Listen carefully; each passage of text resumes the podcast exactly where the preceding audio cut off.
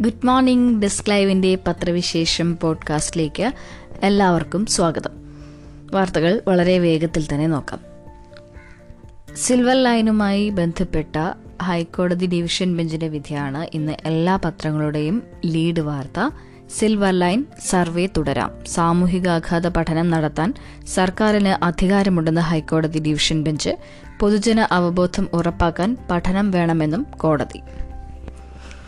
Silver line വേഗറയിൽ പദ്ധതിക്കുള്ള സാമൂഹികാഘാത പഠനത്തിന് മുന്നോടിയായുള്ള survey തുടരാമെന്ന് ഹൈക്കോടതി ഡിവിഷൻ ബെഞ്ചിന്റെ ഉത്തരവ്. ഹർജി നൽകിയവരുടെ ഭൂമിയിൽ സർവേ നടത്തുന്നത് തടഞ്ഞ സിംഗിൾ ബെഞ്ചിന്റെ ഇടക്കാല ഉത്തരവ് റദ്ദാക്കി.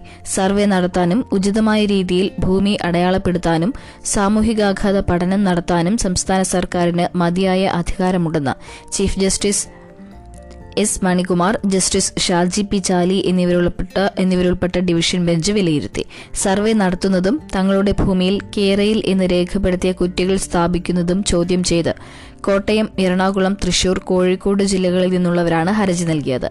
സർവേ നടത്താൻ കേരള സർവേ ആൻഡ് ബൌണ്ടറീസ് നിയമപ്രകാരം സർക്കാരിന് അധികാരമുണ്ടെന്ന് കോടതി പറഞ്ഞു. രണ്ടായിരത്തി പതിമൂന്നിലെ ഭൂമി ഏറ്റെടുക്കൽ നിയമപ്രകാരം പൊതുജന അവബോധം ഉൾപ്പെടെയുള്ള കാര്യങ്ങൾക്കായി സർക്കാർ സാമൂഹികാഘാത പഠനം നടത്തേണ്ടതുണ്ട്. ഭൂമി ഏറ്റെടുക്കലുമായി മുന്നോട്ടു പോയാൽ ഉണ്ടാകുന്ന സാമൂഹികാഘാതം മനസ്സിലാക്കാനുള്ള ആദ്യഘട്ടത്തിലാണ് സർക്കാർ.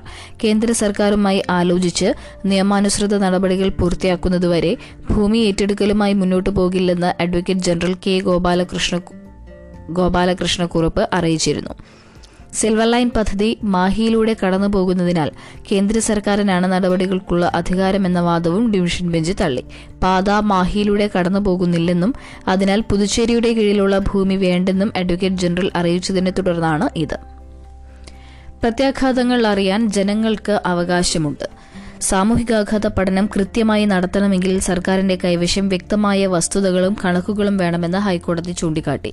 ഏറ്റെടുക്കാനുള്ള ഭൂമി അവിടെ താമസിക്കുന്ന കുടുംബങ്ങൾ അവരിൽ പുനരധിവാസം വേണ്ടവർ പൊതു സ്വകാര്യ കെട്ടിടങ്ങൾ എന്നിങ്ങനെ കൃത്യമായ വിവരങ്ങൾ സർക്കാരിന് വേണം. അതിനുശേഷമേ എത്ര ഭൂമി ഏറ്റെടുക്കണം എന്നതടക്കമുള്ള വിവരങ്ങൾ ജനങ്ങളെ അറിയിക്കാൻ സർക്കാരിന് കഴിയൂ. സാമൂഹികാഘാത പഠനം പൊള്ളയായ നടപടിയല്ല. ഭൂമി ഏറ്റെടുക്കൽ സംബന്ധിച്ച് തങ്ങളെ ബാധിക്കുന്ന കാര്യങ്ങളും അതിന്റെ പ്രത്യാഘാതങ്ങളും അറിയാനുള്ള അവകാശം ജനങ്ങൾക്കുണ്ടെന്നും കോടതി പറഞ്ഞു.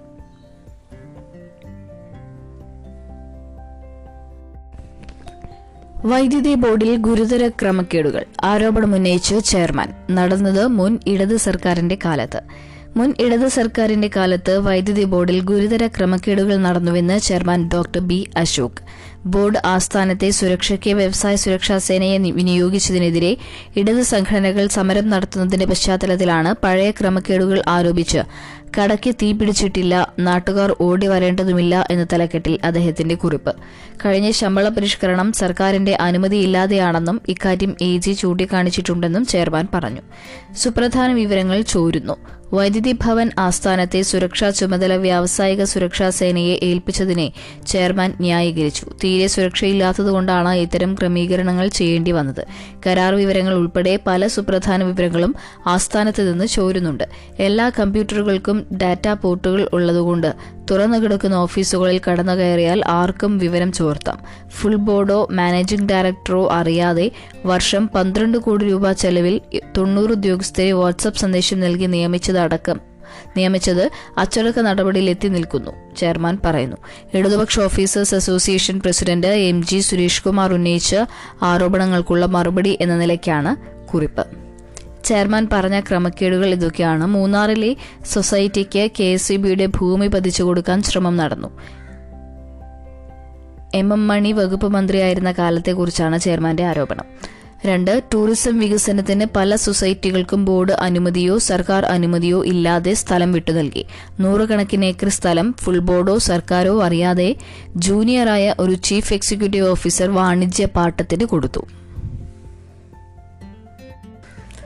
സോളാർ മാനനഷ്ട കേസിൽ ഉമ്മൻചാണ്ടിക്ക് നഷ്ടപരിഹാരം. വിധി സ്റ്റേ ചെയ്യാൻ വി എസ് പതിനാല് പോയിന്റ് എട്ട് ഒൻപത് ലക്ഷം കെട്ടിവെക്കണം. സോളാർ മാനനഷ്ട കേസിൽ മുൻ മുഖ്യമന്ത്രി ഉമ്മൻചാണ്ടിക്ക് പത്ത് ലക്ഷത്തി പതിനായിരം രൂപയും പലിശയും നഷ്ടപരിഹാരവും നൽകണമെന്ന സബ് കോടതി വിധിക്ക് സ്റ്റേ അനുവദിക്കാൻ മുൻ മുഖ്യമന്ത്രി വി എസ് അച്യുതാനന്ദൻ പതിനാല് പോയിന്റ് എട്ട് ഒൻപത് ലക്ഷം രൂപ കെട്ടിവെക്കുകയോ തത്തുല്യ ജാമ്യം നൽകുകയോ വേണമെന്ന പ്രിൻസിപ്പൽ സെഷൻസ് കോടതിയുടെ ഉപാധി. ഏത് വേണമെന്ന് സബ് കോടതിക്ക് തീരുമാനിക്കാം. അവിടെയാണ് തുക കെട്ടിവെക്കേണ്ടത്. വി എസ് നൽകിയ അപ്പീൽ ഹർജിയിലാണ് ജില്ലാ കോടതി ഉപാധിയോടെ സ്റ്റേ ആകാമെന്ന് വ്യക്തമാക്കിയത്. സബ് കോടതിയുടെ നഷ്ടപരിഹാര ഉത്തരവിനെതിരെയാണ് വി എസ് ജില്ലാ കോടതിയെ സമീപിച്ചത്. രണ്ടായിരത്തി പതിമൂന്നിൽ ഒരു ടി വി ചാനൽ അഭിമുഖത്തിൽ അന്ന് പ്രതിപക്ഷ നേതാവായിരുന്ന വി എസ് നടത്തിയ ആരോപണത്തിനെതിരെ ഉമ്മൻചാണ്ടി നൽകിയ ഹർജിയിലാണ് സബ് കോടതി നഷ്ടപരിഹാരം വിധിച്ചത്.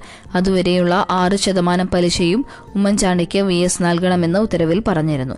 ഉമ്മൻചാണ്ടിയുടെ നേതൃത്വത്തിൽ കമ്പനിയുണ്ടാക്കി സരിതാ നായരുമായി ചേർന്ന് സോളാർ തട്ടിപ്പ് നടത്തിയെന്നായിരുന്നു വി എസിന്റെ ആരോപണം. സ്റ്റേ അനുവദിക്കാൻ വി എസ് നഷ്ടപരിഹാരവും പലിശയും ഉൾപ്പെട്ട തുകയായ പതിനാല് ലക്ഷത്തി എൺപത്തി ഒൻപതിനായിരത്തി എഴുന്നൂറ്റി അൻപത് രൂപ കെട്ടിവെക്കണമെന്ന ഉമ്മൻചാണ്ടിയുടെ അഭിഭാഷകൻ എ സന്തോഷ് കുമാറിന്റെ വാദം ജില്ലാ കോടതി അംഗീകരിക്കുകയായിരുന്നു.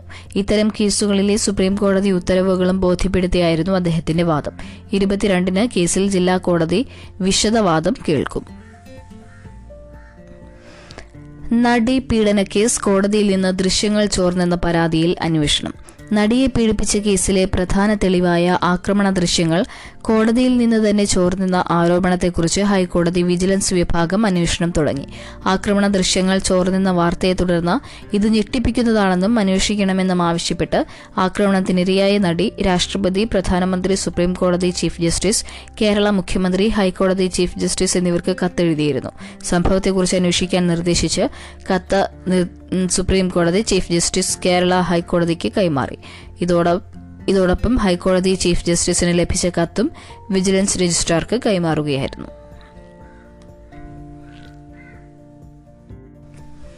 വീണ്ടും പഠനാരവം ആദ്യ ദിനം എൺപത്തിരണ്ട് ശതമാനം ഹാജർ. പ്രീ പ്രൈമറിയിൽ അറുപത്തിയഞ്ച് ശതമാനം.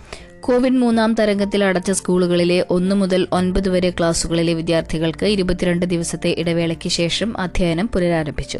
കോവിഡ് വ്യാപനത്തിന് ശേഷം ഇതാദ്യമായി സംസ്ഥാനത്തെ pre primary anganwadi kindergarten school ക്ലാസുകളിലും തിങ്കളാഴ്ച മുതൽ കുട്ടികളെത്തി. ബാച്ച് അടിസ്ഥാനത്തിലുള്ള അധ്യയനത്തിന് വരേണ്ട വിദ്യാർത്ഥികളിൽ എൺപത്തിരണ്ട് ശതമാനം പേർ ആദ്യ ദിനം ഹാജരായെന്ന് വിദ്യാഭ്യാസ വകുപ്പ് ശേഖരിച്ച കണക്കുകൾ പറയുന്നു. എന്നാൽ പ്രീ പ്രൈമറിയിൽ അറുപത്തിയഞ്ച് ശതമാനം കുട്ടികളാണ് ഹാജരായത്. ഒന്ന് മുതൽ ഒൻപത് വരെ ക്ലാസുകളിൽ പതിമൂന്ന് ലക്ഷത്തി അറുപത്തിനാലായിരത്തി ഇരുന്നൂറ്റി ഇരുപത്തി ഒൻപത് കുട്ടികളാണ് തിങ്കളാഴ്ച ഹാജരായത്.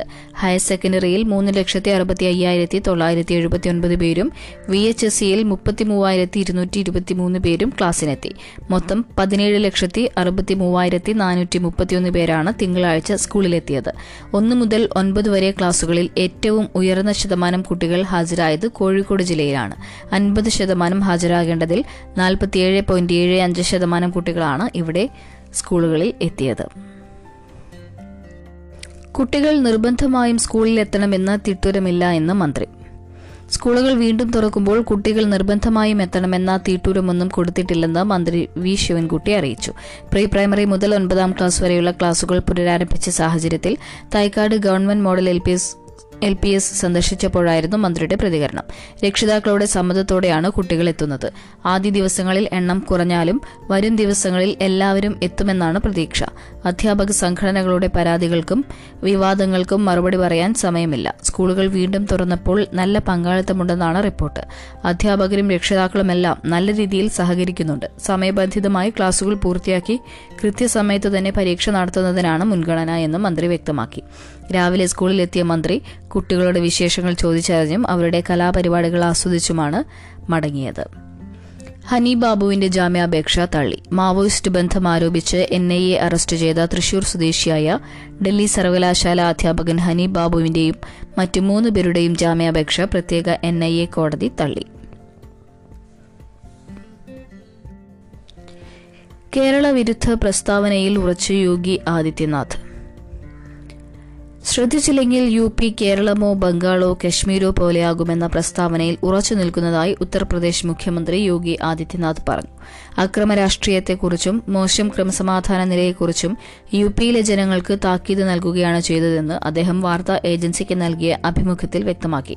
യു പിയിൽ തെരഞ്ഞെടുപ്പ് സമാധാനപരമായ സമാധാനപരമായാണ് നടക്കുന്നത്. ബംഗാളിൽ അങ്ങനെയായിരുന്നു. അരാജകത്വമായിരുന്നില്ലേ? ബി ജെ പിക്കാരടക്കം എത്ര പേർ മരിച്ചു? അതുപോലെയാണ് കേരളത്തിലും നടക്കുന്നത്. കേരളത്തിലും ബംഗാളിലും നടക്കുന്നതുപോലെ രാഷ്ട്രീയ കൊലപാതകങ്ങൾ വേറെ എവിടെയാണ് നടക്കുന്നതെന്നും യോഗി ആദിത്യനാഥ് ചോദിച്ചു. ബംഗാളിൽ നിന്ന് ചിലർ വന്ന് ഇവിടെ അരാജകത്വമുണ്ടാക്കുന്നു. യു പിയിലെ സുരക്ഷ ഇല്ലാതാക്കാൻ ശ്രമിക്കുന്നു. ഇതിനെതിരെ കരുതിയിരിക്കണമെന്നാണ് താൻ പറഞ്ഞതെന്നും മുഖ്യമന്ത്രി വിശദീകരിച്ചു. കഴിഞ്ഞ അഞ്ച് വർഷം യു പിയിൽ എന്തെങ്കിലും കലാപങ്ങളുണ്ടായോ എല്ലാ മതക്കാരും സമാധാനത്തോടെ അവരവരുടെ ഉത്സവങ്ങൾ ആഘോഷിക്കുന്നില്ലേ? ആരെയും പ്രീണിപ്പിക്കുന്നില്ലെന്നും ആദിത്യനാഥ് പറഞ്ഞു. കോൺഗ്രസിനെ മുക്കാൻ രാഹുൽ ഗാന്ധിയും പ്രിയങ്കാ ഗാന്ധിയും മതിയെന്ന് ഉത്തരാഖണ്ഡിൽ ഉത്തരാഖണ്ഡിൽ പറഞ്ഞതിലും ഉറച്ചു നിൽക്കുന്നു. കോൺഗ്രസ് തകരുകയാണെന്നും ബാക്കിയുള്ളത് ആങ്ങളെയും പെങ്ങളും കൂടി തകർക്കുമെന്നും യോഗി ആവർത്തിച്ചു. ഇവിടെ ഇസ്ലാമിക രാജ്യം സ്ഥാപിക്കാമെന്ന് ആരെങ്കിലും കരുതുന്നുണ്ടെങ്കിൽ അത് വ്യാമോഹമാണ്. ഇത് മോദിയുടെ പുതിയ ഇന്ത്യയാണ്. ഇവിടെ ഭരണഘടന അനുസരിച്ചാണ് ഭരണം. ശരിയത്ത് അനുസരിച്ചല്ല എന്നും ആദിത്യനാഥ് പറഞ്ഞു. ബജറ്റിലെ പദ്ധതികൾ ചെലവഴിക്കാതെ നാൽപ്പത് ശതമാനം തുക നാൽപ്പത്തിയഞ്ച് ദിവസം മാത്രം ശേഷിക്കെ പതിനയ്യായിരത്തി തൊണ്ണൂറ്റിയെട്ട് കോടി ബാക്കി. സാമ്പത്തിക വർഷം അവസാനിക്കാൻ ഒന്നര മാസം മാത്രം ശേഷിക്കെ സംസ്ഥാന ബജറ്റിൽ വിവിധ പദ്ധതികൾക്കായി വകയിരുത്തിയതിൽ നാൽപ്പത് ശതമാനം തുകയും ചെലവഴിക്കാതെ ബാക്കി കിടക്കുന്നു. കേന്ദ്ര സംസ്ഥാന തദ്ദേശ പദ്ധതികൾക്കായി ചെലവഴിക്കാൻ നിശ്ചയിച്ച മുപ്പത്തിയേഴായിരത്തി നാൽപ്പത്തിരണ്ട് കോടിയിൽ പതിനയ്യായിരത്തി തൊണ്ണൂറ്റിയെട്ട് കോടി രൂപയാണ് ഇനി നാൽപ്പത്തിയഞ്ച് ദിവസം കൊണ്ട് ചെലവിടേണ്ടത്. ആകെ പദ്ധതി അടങ്കലായ മുപ്പത്തിയേഴായിരത്തി നാൽപ്പത്തിരണ്ട് കോടി രൂപയിൽ ഇതുവരെ ചെലവിട്ടത് ഇരുപത്തൊന്നായിരത്തി തൊള്ളായിരത്തി നാൽപ്പത്തിനാല് കോടി പട്ടികജാതി പട്ടികവർഗം ഉൾപ്പെടെ പതിനേഴ് മുഖ്യ വകുപ്പുകൾ പകുതി തുക പോലും ചെലവഴിച്ചിട്ടില്ല. എത്ര കഠിന പ്രയത്നം ചെയ്താലും ബാക്കി ചെലവഴിക്കാൻ ഇനി കഴിയില്ലെന്നതിനാൽ സർക്കാർ ഇക്കുറിയും പദ്ധതികൾ വെട്ടിക്കുറയ്ക്കേണ്ടി വരും എന്ന് ഉറപ്പായി. കോവിഡ് മഴ എന്നിവ പദ്ധതി നടത്തിപ്പിനെ ബാധിച്ചിട്ടുണ്ടെങ്കിലും പദ്ധതികൾ വെട്ടിക്കുറയ്ക്കേണ്ടി വരില്ലെന്നാണ് കരുതുന്നതെന്ന് ധനമന്ത്രി കെ എൻ ബാലഗോപാൽ പറഞ്ഞു. ഔദ്യോഗിക നിലപാട് ഇതാണെങ്കിലും ഓഗസ്റ്റിൽ ട്രഷറികളിൽ ഏർപ്പെടുത്തിയ അപ്രഖ്യാപിത വിലക്കും തിരിച്ചടിയായതാണ് വാസ്തവം. ഒരു വകുപ്പിനും മുപ്പത് ശതമാനത്തിലേറെ തുക ചെലവഴിക്കാൻ അനുവാദം നൽകരുതെന്നായിരുന്നു അന്നത്തെ നിർദ്ദേശം. ഇതോടെ പല വകുപ്പുകളും പണം ചെലവിടൽ പതുക്കെയാക്കി. തദ്ദേശ സ്ഥാപനങ്ങളാണ് ഏറ്റവും അലംഭാവം കാട്ടിയത്. ഫെബ്രുവരിയിൽ തന്നെ പദ്ധതികൾ തയ്യാറാക്കിയെങ്കിലും നടപ്പാക്കുന്നതിൽ ഗുരുതര വീഴ്ച വരുത്തി. ഇന്നലത്തെ കണക്കുപ്രകാരം തദ്ദേശ സ്ഥാപനങ്ങളുടെ ഏഴായിരത്തി മുന്നൂറ്റി എൺപത്തി ഒൻപത് ബില്ലുകളാണ് ട്രഷറി തീരുമാനം കാത്തുകിടക്കുന്നത്. മെയിന്റനൻസ് ഗ്രാന്റ് അടക്കം ട്രഷറിയിൽ ആകെ പാസാക്കാനുള്ള ബില്ലുകൾ തൊള്ളായിരത്തി ഒൻപതിനായിരത്തി എണ്ണൂറ്റി അൻപതാണ് ഇലക്ട്രോണിക് രീതിയിൽ സമർപ്പിച്ചെങ്കിലും കടലാസ് പകർപ്പ് എത്തിക്കാത്തതാണ് ബില്ലുകൾ കുമിഞ്ഞുകൂടാൻ കാരണമെന്ന് ട്രഷറി വൃത്തങ്ങൾ പറയുന്നു. എന്നാൽ ബില്ലുകൾ തടഞ്ഞുവെക്കുന്നുവെന്നാണ് കരാറുകാരുടെ പരാതി. മീഡിയ വണ്ണിന് ദേശീയ ഐക്യദാർഢ്യം. മീഡിയ വണ്ണിന് ഐക്യദാർഢ്യം പ്രകടിപ്പിച്ച് ദേശീയ തലത്തിൽ പ്രമുഖരുടെ നിര. ദേശസുരക്ഷയുടെ പേര് പറഞ്ഞ് മീഡിയ വണ്ണിന്റെ ലൈസൻസ് പിൻവലിച്ച് സംപ്രേഷണം തടഞ്ഞ കേന്ദ്ര സർക്കാർ നടപടിക്കെതിരെ വിവിധ തുറകളിലെ അൻപതോളം പ്രമുഖർ സംയുക്ത പ്രസ്താവനയുമായി രംഗത്തുവന്നു സർക്കാർ വ്യാഖ്യാനങ്ങളെ ചോദ്യം ചെയ്യാൻ ധൈര്യപ്പെടുന്ന മാധ്യമങ്ങളെ അടിച്ചമർത്താനും വിമർശനങ്ങൾ തടയാനും കേന്ദ്ര സർക്കാർ അധികാരം ദുർവിനിയോഗിക്കരുതെന്ന് അവർ ആവശ്യപ്പെട്ടു. പത്ത് വർഷത്തെ പ്രവർത്തന മികവ് അവഗണിച്ചും കാരണം വെളിപ്പെടുത്താതെയും ഒരു മാധ്യമ സ്ഥാപനത്തിന് വിലക്ക് കൽപ്പിക്കുന്നത് സ്വാഭാവിക നീതിയുടെ ഭരണഘടനാ തത്വങ്ങളുടെയും മാധ്യമ സ്വാതന്ത്ര്യത്തിന്റെയും കടുത്ത ലംഘനമാണെന്ന് പ്രശസ്ത മാധ്യമ പ്രവർത്തകനും ദ ഹിന്ദു ദിനപത്രത്തിന്റെ ചെയർമാനുമായ എൻ റാം സുപ്രീം കോടതിയിലെ പ്രമുഖ അഭിഭാഷകനും സാമൂഹിക പ്രവർത്തകനുമായ പ്രശാന്ത് ഭൂഷൺ എന്നിവർ ഡൽഹി പ്രസ് ക്ലബ് ഓഫ് ഇന്ത്യയിൽ നടത്തിയ വാർത്താ സമ്മേളനത്തിൽ ചൂണ്ടിക്കാട്ടി. സ്വാഭാവിക നീതി നിഷേധിക്കപ്പെടുന്നത് അസ്വാസ്ഥ്യ ജനമാണ്.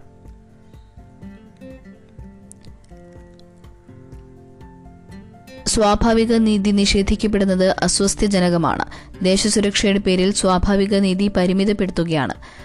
സർക്കാർ ദേശസുരക്ഷ എടുത്തിടുമ്പോൾ സ്വാഭാവിക നീതി ഇല്ലാതാകുന്ന സ്ഥിതി. എൻറാം അഭിപ്രായപ്പെട്ടു. Media one editor Pramod Raman deputy CEO M Sajid എന്നിവരും വാർത്താ സമ്മേളനത്തിൽ പങ്കെടുത്തു. മലകയറ്റം ബാബുവിനും സുഹൃത്തുക്കൾക്കുമെതിരെ വനംവകുപ്പ് കേസെടുത്തു. മലമ്പുഴ ചെറാട് കുറുമ്പാച്ചി മലയിടുക്കിൽ കുടുങ്ങിയ ആർ ബാബുവിനെതിരെ വനം വകുപ്പ് കേസെടുത്തു. വനത്തിൽ അതിക്രമിച്ചു കടന്നതിന് കേരള വന നിയമം സെക്ഷൻ ഇരുപത്തിയേഴ് പ്രകാരമാണ് കേസ്. ബാബുവിനോടൊപ്പം കുറുമ്പാച്ചി മലയിൽ ട്രക്കിങ്ങിന് പോയ സുഹൃത്തുക്കളായ മൂന്ന് പേർക്കെതിരെയും കേസുണ്ട്. വാളയാർ റേഞ്ച് ഓഫീസറാണ് കേസെടുത്തത്.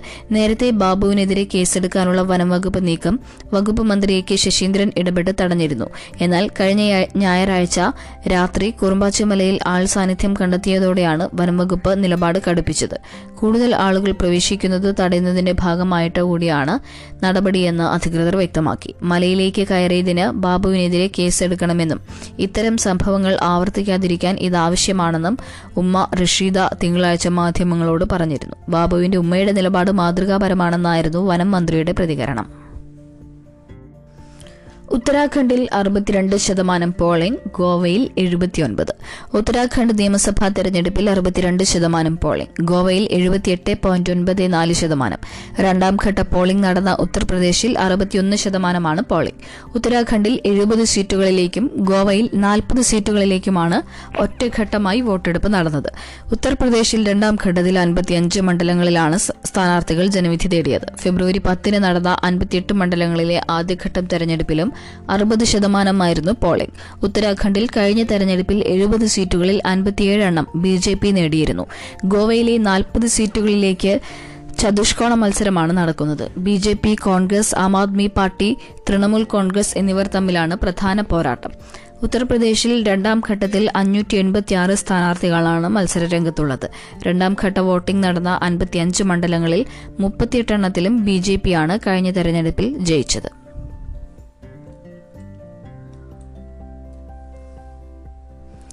അൻപത്തിനാല് ചൈനീസ് ആപ്പുകൾ കൂടി നിരോധിച്ചു. രാജ്യസുരക്ഷയ്ക്ക് ഭീഷണിയാണെന്ന് ചൂണ്ടിക്കാട്ടി ഗരേന ഫ്രീ ഫയർ ഉൾപ്പെടെ അൻപത്തിനാല് ചൈനീസ് മൊബൈൽ ആപ്ലിക്കേഷനുകൾ കേന്ദ്ര സർക്കാർ നിരോധിച്ചു. ഉപഭോക്താക്കളുടെ രഹസ്യവിവരങ്ങൾ ആപ്പുകൾ വഴി മറ്റു രാജ്യങ്ങളിൽ ക്രമീകരിച്ച സെർവറുകളിലേക്ക് അനധികൃതമായി വിതരണം ചെയ്യുന്നതാണ് വിലക്കിന് കാരണമാക്കിയതെന്ന് കേന്ദ്ര ഐ ടി മന്ത്രാലയം അറിയിച്ചു. പബ്ജി ഓൺലൈൻ ഗെയിം നിരോധിച്ചതിനു പിന്നാലെ ഇന്ത്യയിലെ ഏറെ പ്രചാരത്തിലുണ്ടായിരുന്ന മൊബൈൽ ഗെയിമായിരുന്ന Garena mobile ഗെയിമായിരുന്നു Garena free fire. Video chat selfie ക്യാമറകൾ ആപ്പ് ലോക്കുകൾ നോട്ട്പാഡ് ഉൾപ്പെടെയുള്ള വിഭാഗത്തിൽപ്പെടുന്നവയാണ് നിരോധിച്ച മറ്റ് ആപ്പുകൾ. രണ്ടായിരത്തി ഇരുപത് ജൂണിൽ TikTok SHAREit Likee V Chat Bigo Live എന്നിവയുൾപ്പെടെയുള്ള അൻപത്തി ഒൻപത് ആപ്പുകൾ നിരോധിച്ചിരുന്നു. തൊട്ടുപിറകെ സെപ്റ്റംബറിൽ ഏറെ പ്രചാരമുള്ള പബ്ജി ഗെയിം ഉൾപ്പെടെ നൂറ്റി പതിനെട്ട് ചൈനീസ് ആപ്ലിക്കേഷനുകൾ കൂടി നിരോധിച്ചു. യുക്രൈൻ നയതന്ത്ര പരിഹാരം സാധ്യമെന്ന് റഷ്യ. യുക്രൈൻ പ്രശ്നത്തിൽ നയതന്ത്ര പരിഹാരം ഇനിയും സാധ്യമാണെന്ന് റഷ്യ. സൈനിക പരിശീലനങ്ങളിൽ ചിലത് നിർത്തിവെക്കുകയാണെന്ന് വിദേശമന്ത്രി സെർജി ലവ്റോ പറഞ്ഞു.